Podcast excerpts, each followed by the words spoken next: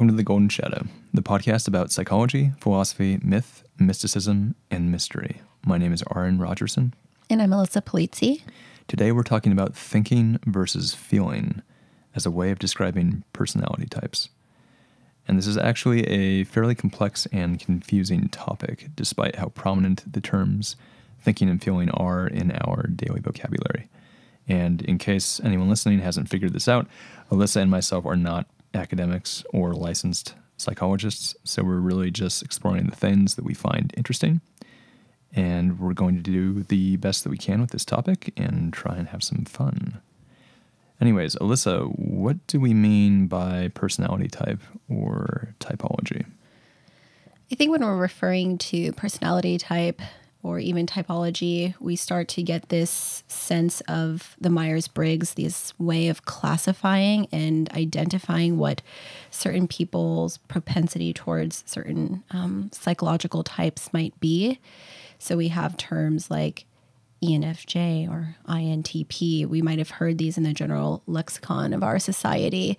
Um, but it, it's good to sort of peel back those layers a bit and understand where those types come from. So, typology refers to um, a Jungian model that really was born from a lot of clinical work and a lot of observation of how people seem to orient themselves to the world what sort of functions of personality seem to be the strongest or ones that seem to be um, more weak in nature. And the, the model of typology was designed by Carl Jung as a way to really understand our habitual or preferential sort of psychological or orientations to the world. Right. So there's different aspects of the the personality type that we're familiar with with, mm-hmm. with Myers Briggs. Yeah, of course. I mean, I think most people, maybe not most people, but a lot of a lot of people our age, I think especially, have taken some kind of test online about yeah. your your Myers Briggs personality type, mm-hmm. and that's introversion or extroversion. Yep. right, sensing versus intuition, intuition, mm-hmm. and thinking and feeling. Yes, and then judging and perception. Perception. Yes, right. And we're yeah. going to focus today on thinking and feeling yep. specifically, mm-hmm. even though this is impossible to separate from the other aspects of personality. Yes, they're very intertwined. So especially especially introversion and extroversion um, interacts with thinking and feeling in a way that's important yes. to understand. Yes. In in the Jungian model, um, you look at how one might have extroverted thinking or introverted feeling, and so the the function itself re- never really exists in a vacuum by itself. There's always this other influence of how you are um, kind of orienting to the world? And are you extroverted in nature, kind of taking um, external factors in, pulling energy from outside, or is that coming from an internal factor through introversion? Hmm. So, how might we define thinking? Thinking, let's see, we can think about it as a uh, really a tendency to invest in a lot of mental resources, so concepts, theories, harmony between those dynamics, and really kind of focusing on what things simply are mm-hmm. versus kind of what um, sentiments or uh, personal dynamics might be attached to it. Thinking seeks to just um, understand what is. Right. So there's um, an attempt at taking on a more objective perspective. Yeah and yeah. objective in quotation marks because that's a, a, problematic word as as far as the notion of being someone if someone being absolutely objective is problematic yeah of course but that the the thinking faculty in some regard is an attempt to be more objective in some sense and mm-hmm. try try to establish the world as a place of facts yeah. and um, concepts yes. and theories that might um, be coherent with each other, mm-hmm. be coherent with your worldview. Yeah. You're trying to trying to make sense of reality in yes. a way that's very fact based. Mm-hmm. Um, and you can see this obviously in everyone. Mm-hmm. There's there's not a person who's not thinking, right? It's always an aspect of personality that everyone is engaging in, but there are there are individuals who have a tendency to be more thinking than others.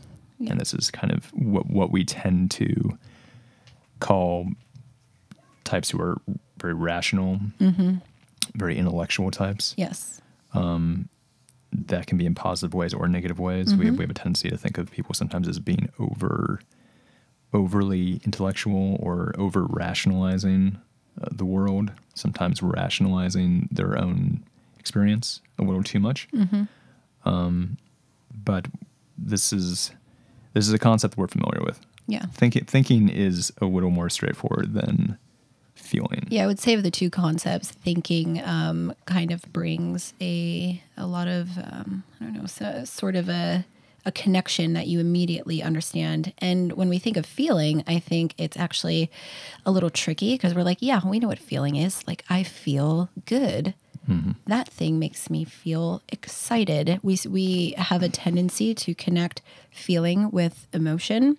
Yeah. Um, but when we're looking at it in this way of um, a sort of psychological type or this orientation to the world, we actually seek to separate the emotional aspect from the feeling function.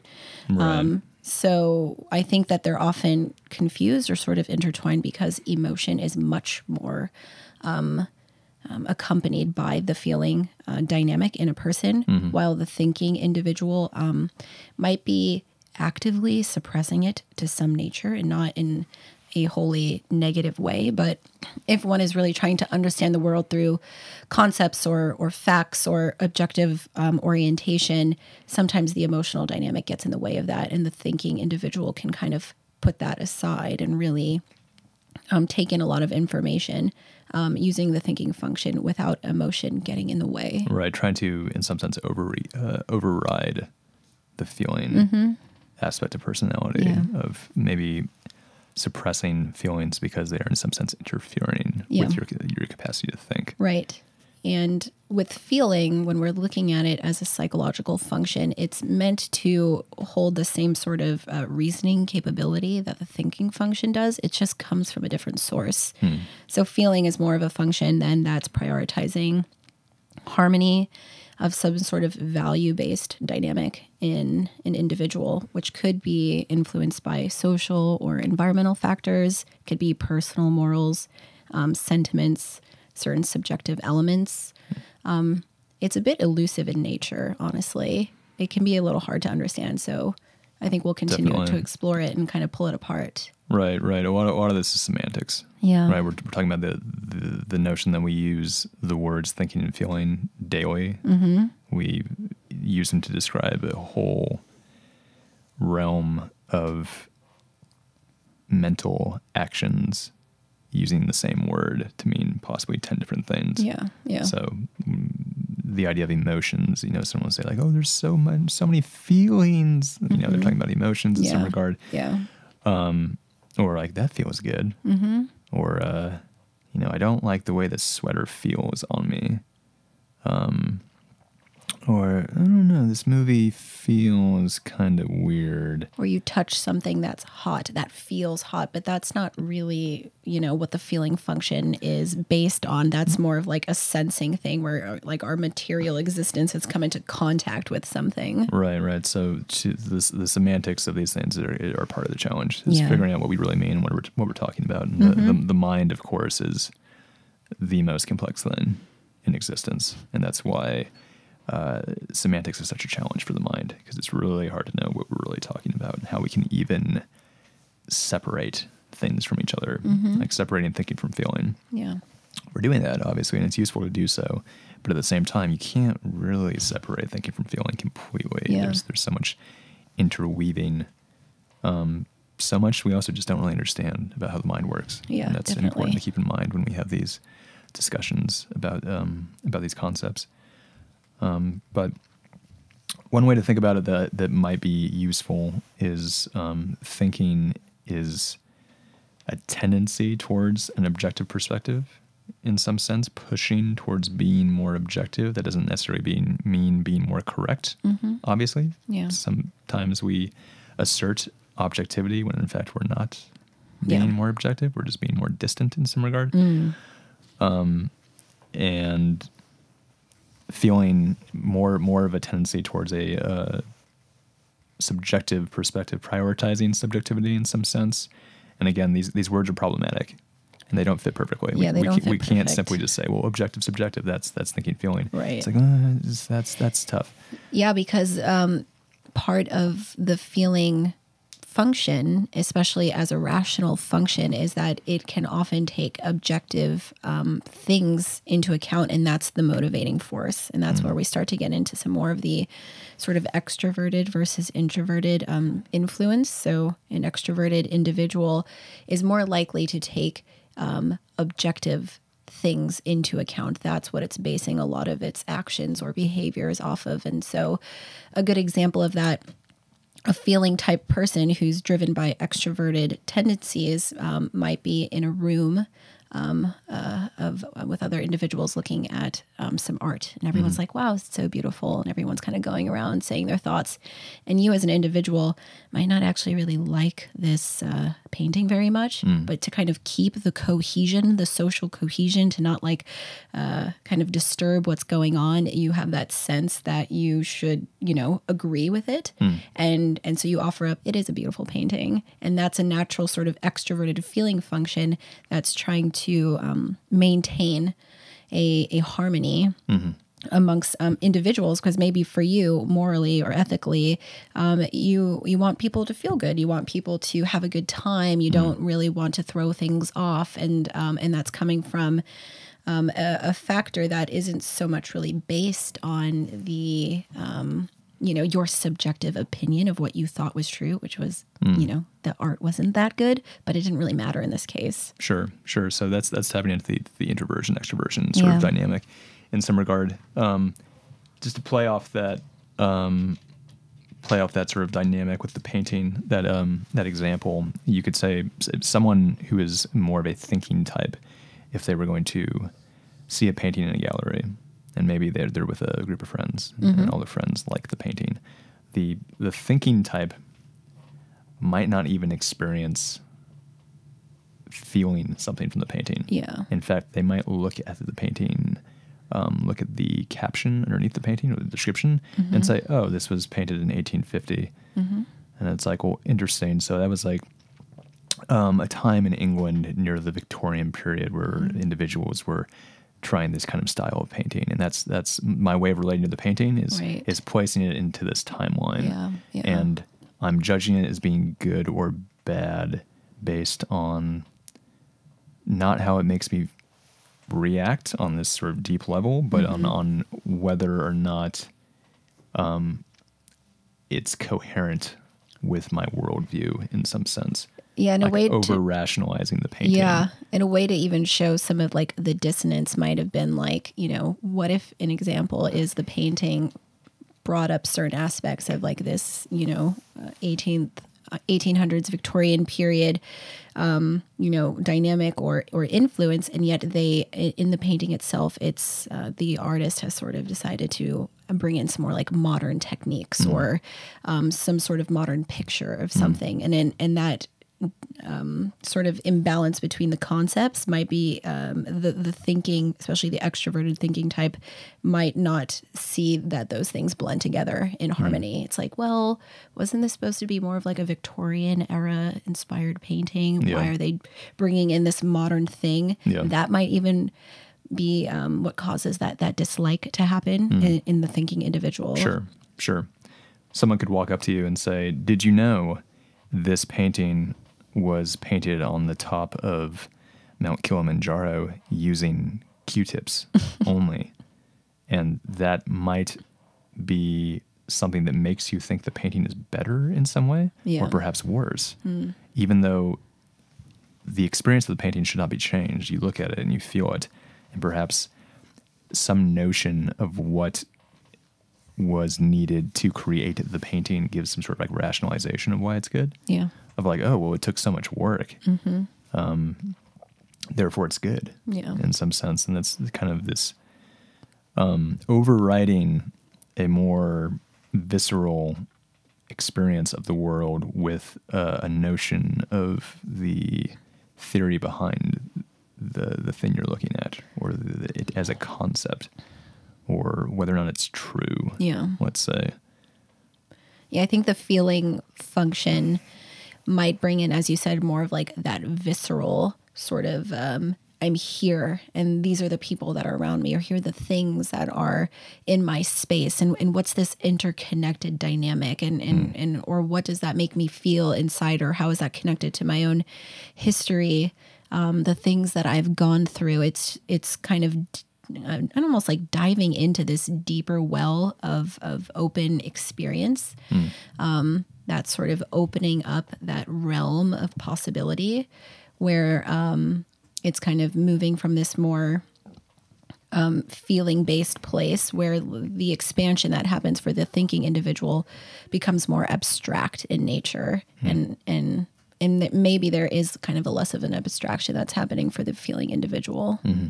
In that case so uh, a good way to illustrate this might be to discuss our own personality types right yeah. in terms of thinking and feeling because um, I'm a more thinking type. Mm-hmm. You're a more feeling type. Yep. That is somewhat typical yeah. with male and female mm-hmm. in some regard. Um, but that allows us to come to this with our own experiences and maybe yeah. illustrate what it is we're talking about. Yeah. So being a thinking type, and in some sense, a pretty extreme thinking type mm-hmm. in some regards, mm-hmm. there's there's clearly a way that I'm oriented towards the world and the way that I engage with my reality, which is in, in some sense default.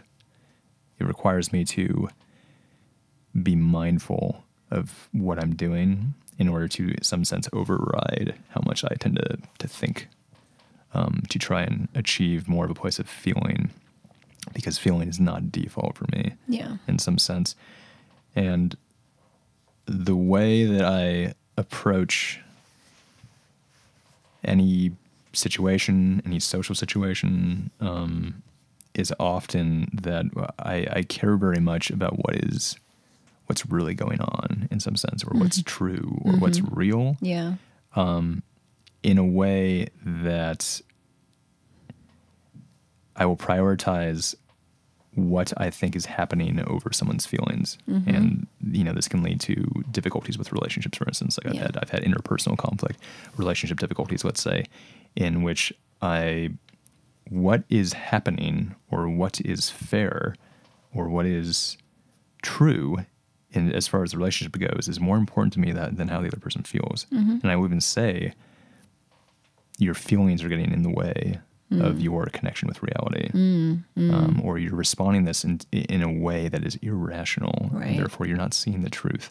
Yeah. Or you think I never wash the dishes but I do wash the dishes. In fact, I wash the dishes more than you because I keep track. Mm. I'm being very objective, very rational about this. And the person who's complaining about me not washing dishes enough, I might accuse them of being overly emotional or overly um, not thinking this cl- through clearly, mm-hmm. not having a good grasp on reality. Yeah. And um, this is repeatedly how I interact with my reality. Yeah. Um, I'm very systematic. Um, I definitely have a tendency to try and engineer things. Yes, the engineer. Right, right. um, I like mapping things out. I like trying to make things coherent mm. systematically mm-hmm. uh, in terms of how how the world works, perhaps, or even the things that we're discussing on this podcast, for instance there's a tendency to not just want to go with my gut about mm. what I, what I think yeah. is true about these things. It's I want to do a lot of research. I mm. want to map it out. Yeah. I want to make sure that my ideas of, of thinking and feeling fit well with my ideas about wisdom mm-hmm. or mindfulness or rationality, irrationality, or intelligence, yeah. and my ideas about God, my ideas about spirituality, my ideas about religion. I want that all to fit, and I want it all to fit very nicely because the truth is very important to me. Yeah. It's incredibly important to me. Um, and that, that describes my experience as a thinking individual. And if we were going to have a discussion, let's say, where um, there's, you know, this, and I think this is a common thing when people go to see a therapist, for instance, is the therapist might ask you, um, how do you feel about this conflict you might be having in your life? And my response might be, well, I think what makes sense is that this conflict is difficult, and I think that perhaps it's inconvenient, and that is why I'm finding myself more stressed out than usual. And they're they're not asking me that. They're asking how do, how do you feel? Right. And I'm saying, well, I think that perhaps I need to change the way that I approach this conflict and maybe work on my uh, self awareness, maybe develop some strategies. And again, it's like not, they're not asking that. I right keep, the, I keep the tendency what's for for the thinking type is to intellectualize Mm-hmm. even eh, when prompted to get into the emotional feeling realm Hmm. because it's not what the the easily accessible channel is and Hmm. so when asked that i think there, there isn't even a conscious decision to not go to the emotional place it's just let me explain to you how i make sense of this then Yeah. and it's through the intellectualization Right.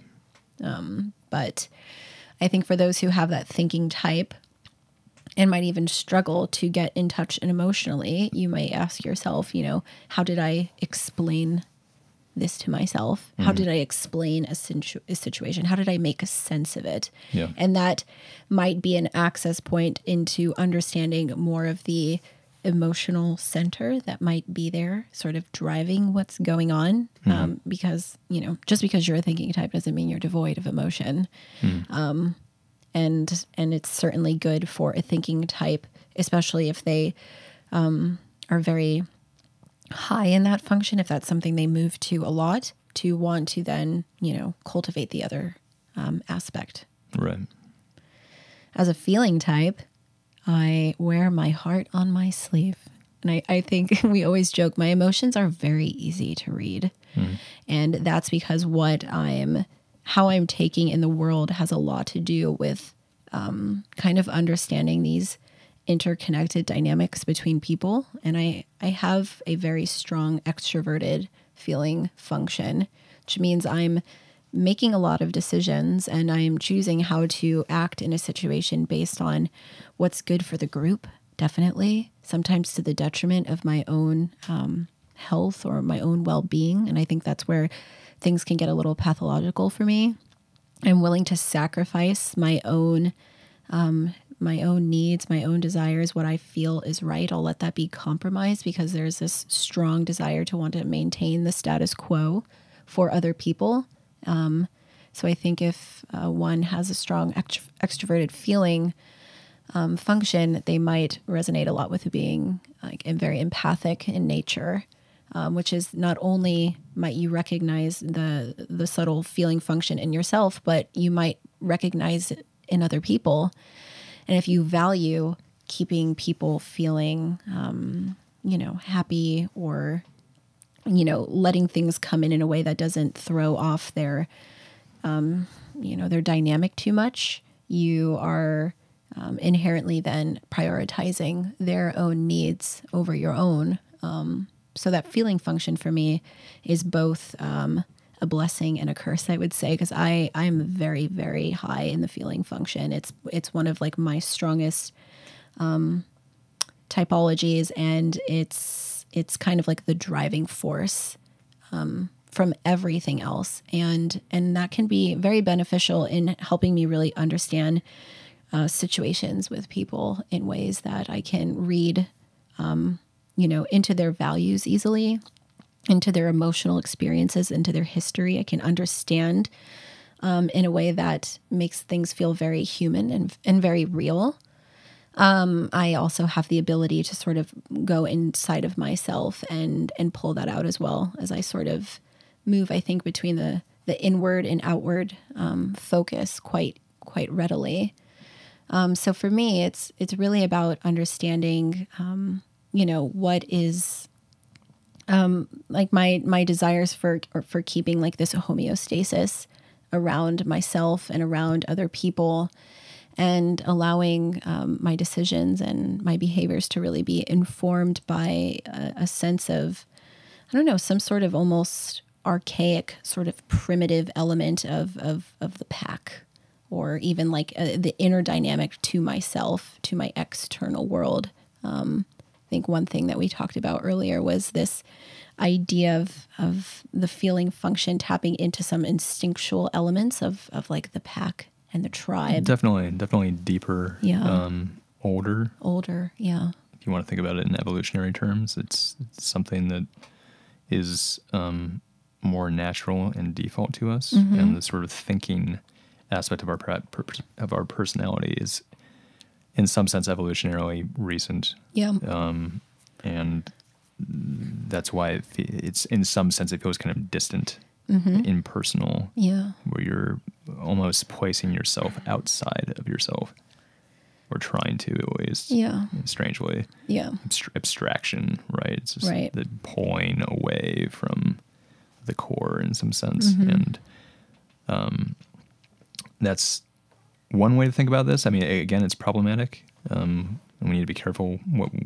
what we about how we how we talk about this. But the, the notion of, of feelings, in some sense, more more instinctual, clo- closer to your your drives, um, less about suppressing and more about just sort of being letting letting the way that you um, you naturally resonate with your environment kind of be more um, more accessible to you. And a lot of thinking is in some sense trying to override that um, to provide some sort of advantage for yourself. Problem solving. Yeah. And we as humans are really excellent problem solvers specifically because we can interpret the world objectively in some regard. And that's what thinkers are doing is they are becoming very good problem solvers. Um, but they're doing so at the detriment of their their more human qualities in some regard. Sometimes, yeah. Sometimes. Um, and um, so it's it's the interplay between these these two dynamics again is complex.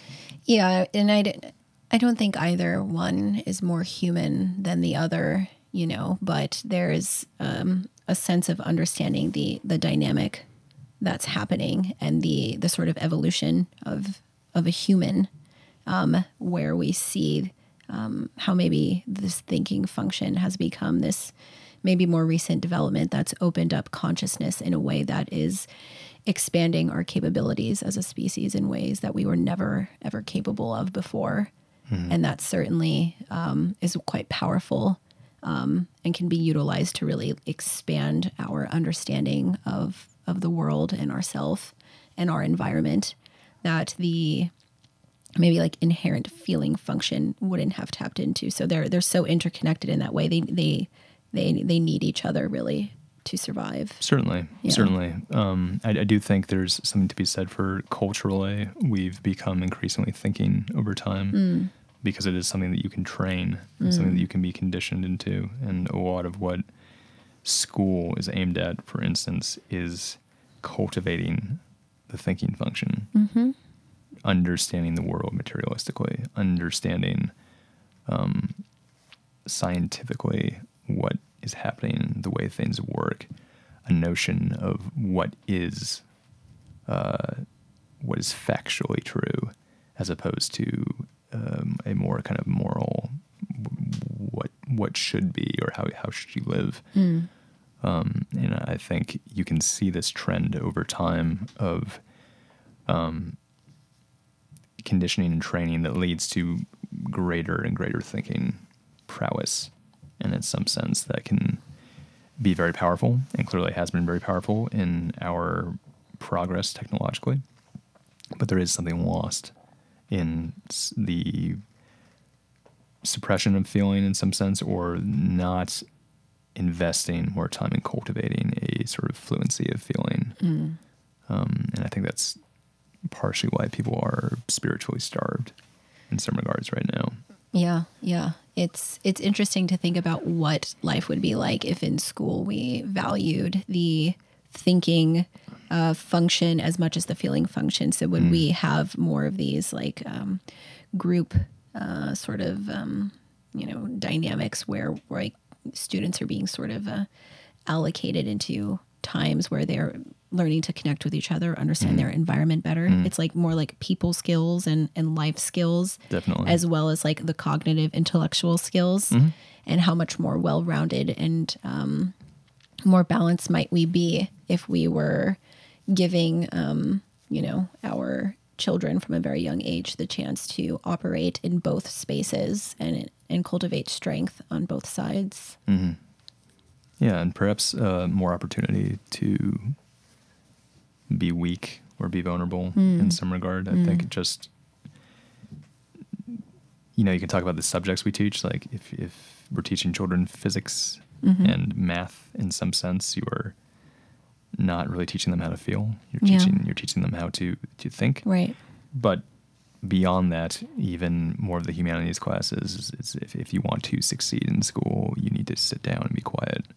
And Yeah. you need to pay attention. Right. And there's not necessarily, um, there's not much feeling involved necessarily with sitting in class and being quiet and staring at a chalkboard Mm. Right, for hours and hours. And ch- children perhaps are not being given enough opportunity to play, scream, Yeah. Express themselves Right. in, in some regard in all these ways that are not ne- just necessarily verbal, but also just deeper and physical. And um, Yeah. that is one aspect of our society that I think just over time has become more thinking in this way. Yeah, and that might look like a uh, a higher prioritization for the arts and creative expression, which you know certainly takes certain thinking functions into account, but like you know allowing someone to really be in a space where they are um, you know creating a like whether it's music or drawing or painting or what have you um, kind of opening up a different channel where the thinking mind can sort of step aside and rest for a moment and you can begin to just um, cultivate some other aspect of yourself that's maybe tapping into an emotional core and expressing that through art or um, you know focusing on a dynamic from your life and expressing that you know through songwriting or whatnot and allowing that to be just as important and just as cultivated as you know sitting in physics class and learning all Right. the facts So there's a, a certain nature nurture aspect this whole notion of personality, right? So Yeah. When we're talking about people's personality types, we are in some regard talking about nature. yes talking about Yes. the, the person that you were born as in some mm-hmm. regard, the person that mm-hmm. you were you were meant to be, let's say.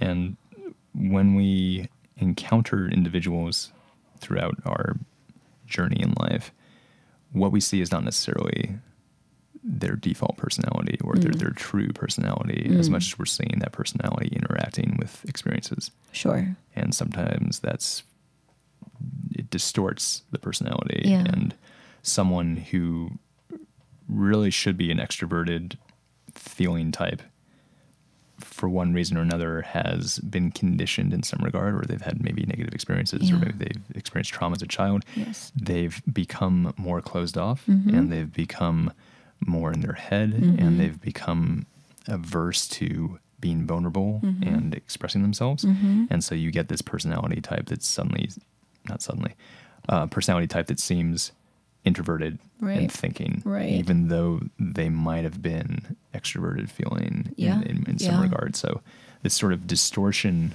of self that can happen as a result of experience is important to understand Yeah. in this regard that just because you know someone who seems like a thinking type they might not actually be like really a thinking Yes, type yes. and we have to acknowledge this Yes, I think that's where some of the pushback comes from actually creating tests and categorizing ourselves. And certainly um, wasn't really um, what the model of typology in, in the Jungian sense was meant for. Um, it was m- really meant more to understand maybe who you are right now and what functions you're in touch with, and then why might that be, and how might going deeper into introspection help you see how um, an inherent part of your nature has been distorted, as you said, due to some sort of aspect of your experience, and in turn, then being able to reclaim some part of yourself that's been lost in this process, or maybe you never had access to it, but it would be really helpful for you to draw upon that thinking function to balance out the feeling. Um, and so, looking at that dynamic between the the nature of someone and and truly kind of what the the psychological functions offer us is is just an expansion in understanding what's going on inside of us our our psychological orientations the interpersonal dynamics and why things play out the way that they do. Um, so using it almost as a, as a compass to orient ourselves in different situations. So what's the uh, what's the shadow work that can be done in regards to thinking and feeling? Well, I think we're just touching upon it really, which is once we begin to have an understanding of what's going on inside of our personality, um, we can we can ask why. You know, if you have a, an incredibly strong uh, feeling function and you're recognizing that that seems to be a cause of pain or issue in your life, um, it, it could use some balance. And that might be because you have a tendency to, you know, move towards taking care of others and maintaining that status quo, or you've learned to value other people's um, emotional states over yourself. And that reveals certainly something um, either about your your childhood, your experiences, a natural inclination that you might have, and so the development then in the shadow work is to bring out this part of yourself that is um, allowing you to navigate those situations with better balance, which might mean drawing on the thinking function when you're feeling naturally inclined to um, sacrifice some part of yourself, because then the the thinking function might play a role in allowing you to be more objective, to be more rational, to see things as they are, which is that you're hurting yourself, like you're not being uh, you're not being rational here, and bringing that in as uncomfortable as it might feel um, can actually help you bring greater balance to your personality. So that shadow work really is about recognizing where you're at in the present moment, what you gravitate towards, and why other things might be in shadow. Why might your thinking or feeling function be in shadow? What experiences have affected that? And how can you cultivate greater balance? And again, others, people you know, people that care about you, um, working with some sort of professional is something that can be really helpful in this regard. Yeah. As with all, as with all shadow work, but Yeah. you might not understand how much of a thinker you are yeah. without someone who cares about you to let you know and say, no, you you know you have a tendency to kind of over rationalize what's Mm-hmm. happening, or you seem closed off, or you're, you're very you seem like a very cold Mm-hmm. person, Yeah. um, and we can always make advantage of trying to get some sort of external perspective Yes. even even from ourselves Yeah. through journaling or trying to really observe how we act Yeah. with other people and trying to externalize um, our personality in the form of taking notes Yes. about what happens to us. It's the recognition and the reminder that these aspects that are in shadow, as we like to say, can be very unconscious, meaning we're just not aware of it. And that might not be because you don't want to, it's just you haven't really been given the opportunity to see it. So, how can you engage in different activities that allows you to see yourself from these different perspectives? And certainly, talking to other people who really know you can give you that honest feedback is very helpful, or beginning that very honest, humbling, introspective work through journaling and, and inner questioning to really look at root dynamics of, of your personality. Mm-hmm.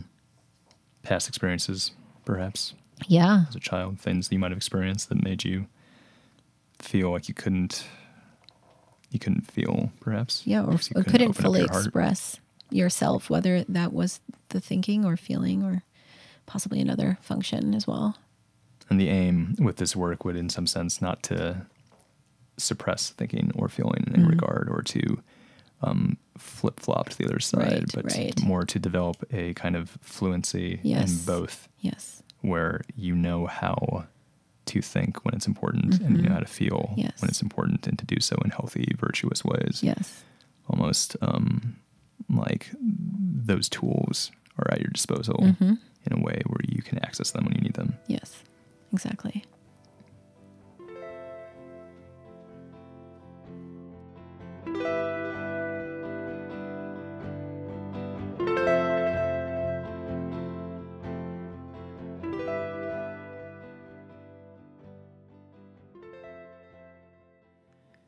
And now a question from our audience. Bink from Bay Farm in California has written in and would like us to talk about the magician archetype as seen in the tarot and in alchemy, perhaps. The magician, um, this is thought of as consciousness really awakening in an individual and starting to understand the power to influence and shift your environment to gain access to the tools that are at your disposal, both internally and externally. If we relate it back to the fool, which was zero, the magician is the number one. So there's a step that's happened Right. here. Next step in the journey. Mm-hmm. So, in some sense, the magician represents consciousness Yeah. and the power that comes with consciousness. yeah. In some regards, is you become, you grow in some sense out of your adolescent stage, Yeah. and you begin to see the world in a bigger way. From that instinctual stage, right? With the fool, where Mm-hmm. Yeah. it's purely like an instinctual drive to move forward. And then suddenly, boom, consciousness awakens. and it's like, oh, okay, actually, I can do this more deliberately. Hmm.